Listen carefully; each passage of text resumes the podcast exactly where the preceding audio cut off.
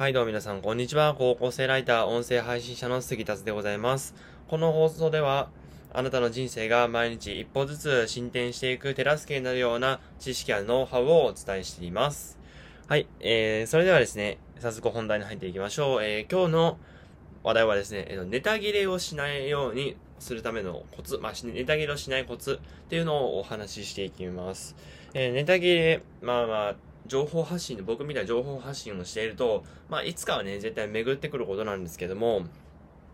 やっぱり、うん、まあ、つきもんです、ネタ切れは。つきもんなんですけど、その、そのつきもんのネタ切れっていうのを極力減らしていくためにはどうすればいいのか、そして僕が日々実践していることはどんなことなのかっていうのを、えーお話ししていきます。はい、えっ、と、それでは、えー今日の、えーツイートを読み上げますので、えー読み読み上げていきますので、えー聞いてみてください。はい、えーネタ切れをしないコツ。1、常にインプットする。2、何か行動をする。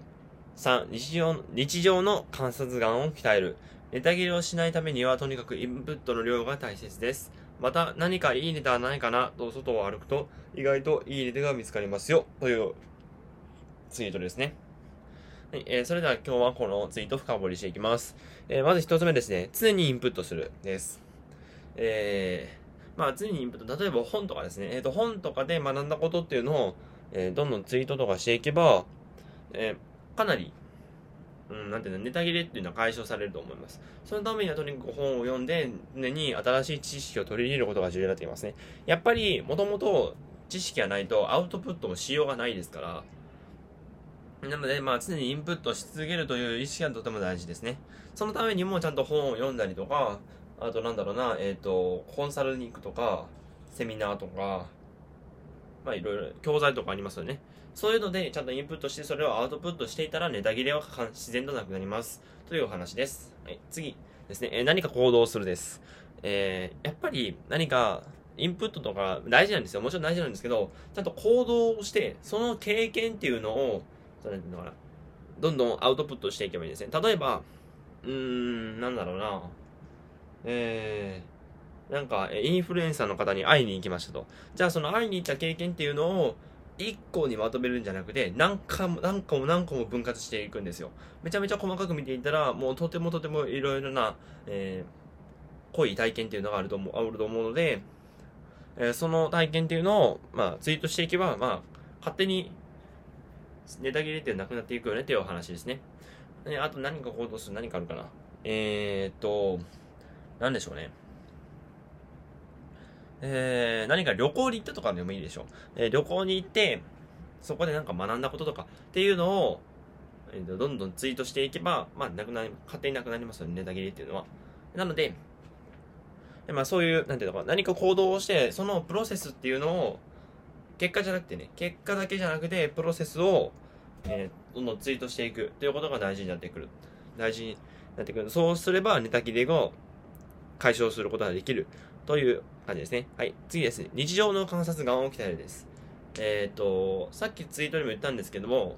えっ、と、何かいいネタはないかなと外を歩くと意外といいネタが、いいネタが見つかるんですよ。えー例えばですね、え僕は、え学校に行くときに、何か、えーお父さんかな？が、なんかあの、信号待ちの時に、腕、腕なんかコロコロ、ま、コロコロ回して、なんかあの、屈伸みたいにしてたんですよ。スクワットみたいにしてたしてたんですね。な、何してんだこの人と思って、もうなんかあの、遠目で見てたんですけど、あ、なんか、ちょ、頭おかしい人かなと思ったんですよ、正直言ってね。なんですけど、でもよく考えてみたら、あ、あの人はちゃんと信号待ちっていうちょっとしか、ちょっとした間でも運動をして、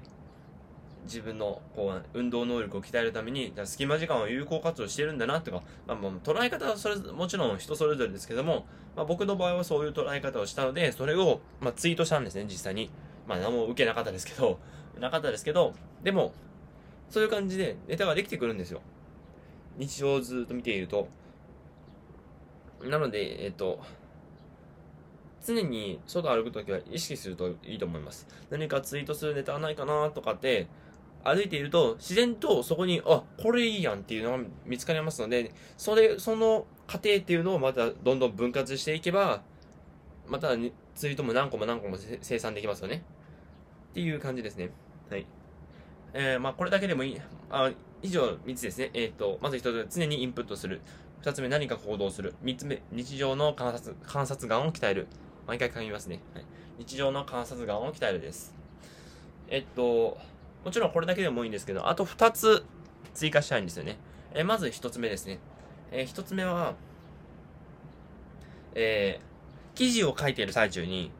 あ、これツイートしたらよくねっていうのをツイートして、で、そのツイートを記事に貼ってオリジナリティを出すっていう方法ですね。え例えばですね、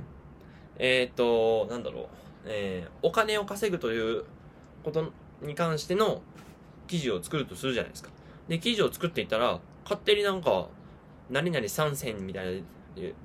お金を稼ぐコツ参戦みたいな感じの題名にするとするじゃないですか。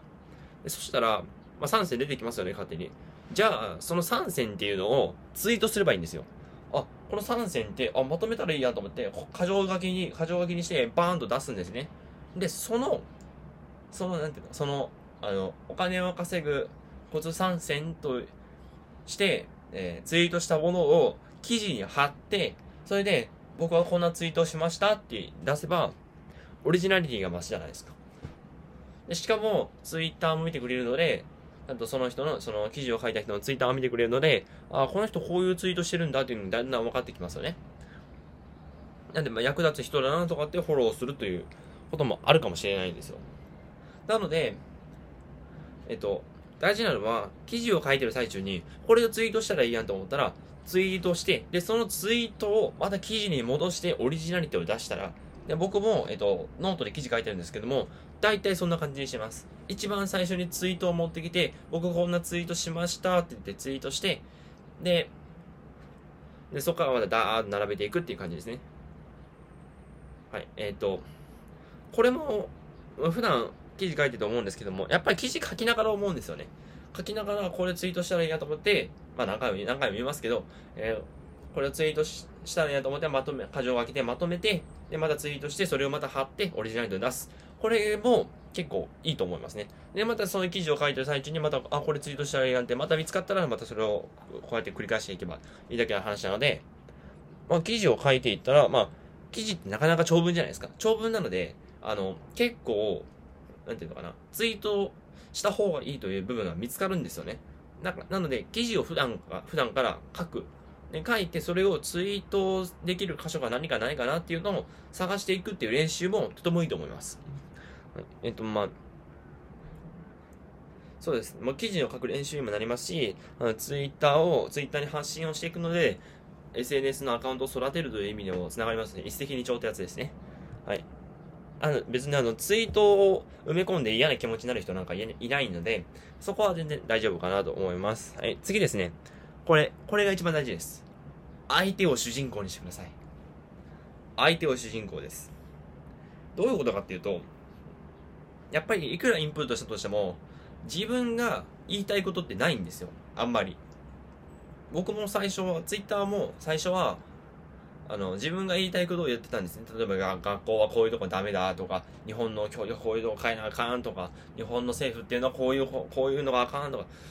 まあ、そう言っていくじゃないですか。言っていってもですね、どうせどっか止まるんですよ。僕止まりました、そこで。あ、何ツイートすればいいんだろうみたいな。もう3ツイートとかありました、1日。1日もう少なすぎるだろうっていう。まあ、なので、えっと、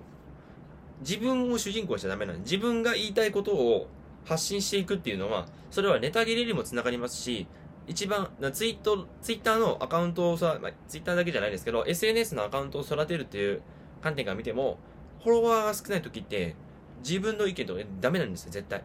絶対ダメなんです。えー、僕はそれがそれで失敗したなと思ってるんで、えー、今はもう完全に、えっ、ー、と、役立つツイートをするメディアに変わりました。まあ、自慢じゃないですけど、あの、結構有益な発信をしてると思いますので、まあ、まあ、あの、ぜひ、ツイッター見てみてください。はい。そういう宣伝も兼ねて、えっ、ー、と、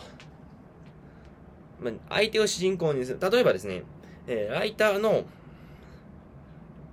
例えばライターとして SNS のアカウントを育てていくとしましょう。そしたら、例えば、誰かが、ああ、文章でどうやって書けばいいんだろうとか、っていうのをというのは悩んでいると想定するじゃないですか。そしたら、その、その、今自分が考えた相手の悩みを勉強して、で、それを学んだことをツイートしていけば、誰かに刺さるんですよ。ぶっ刺さるんですよ、誰かに。ぶっ刺さるし、しかも、またコンテンツも出来上がるし、なおかつ知名度も上がるっていう。もう最高じゃないですか、こんなの。でも、相手の、相手の気持ちに、相手の目線が、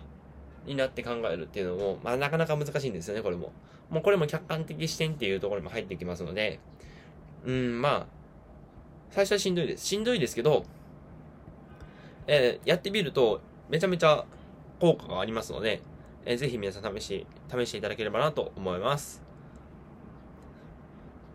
で、まあ、そんな感じで終わってもいいんですけど、えっ、ー、と、まあ、具体例みたいに出しましょうか。えっ、と、例えば、誰か文章について困ってる人がいるとしましょう。文章について、あ文章これから書くんだけど、どうやって書けばいいかわからないとか、なんかこのまま自分書いていったら、うん、なんかどこかでおかしくなりそうだなっていうのを、僕は想定して、誰かそういう人がいるだろうなっていうのを想定して、えっ、ー、と、僕はこういうツイートをしました。えー、文章の基本的なことを3選ですね。まあだから最初に書くときはこういう風にやればいいですよって話ですね。えー、一つ目、同じ語尾は2回まで。二つ目、がは、ぜ、説、がは逆説の時のみ使う。三つ目、漢字少なめに。最初に文章を書くときはこの辺りを意識しながら書きましょう。そこから徐々に知識を増やしていくと上達が早いっていうツイートですね。こんな感じで相手を主人公にして考えると、こうツイートが生まれますよっていう話ですね。はい。えっと、こんな感じですね。えー、最後に、えっと、僕の SNS についての宣伝です。えー、僕はですね、えっ、と、この下に概要欄みたところに、えー、僕の Twitter のリンク貼ってるんですけども、そこではですね、えー、僕基本的に、えっ、と、文章とか稼ぐことについて書いております。まあ、文章を学びたい方はぜひ僕のツイート、僕のツイッターを見ていただければなと思うんですけど、結構いろいろ発信してますので、えー、ぜひ見てみてください。それでは、えー、今日も、まあ残り、まああんまないですけども、コツコツ頑張っていきましょう。それでは、またね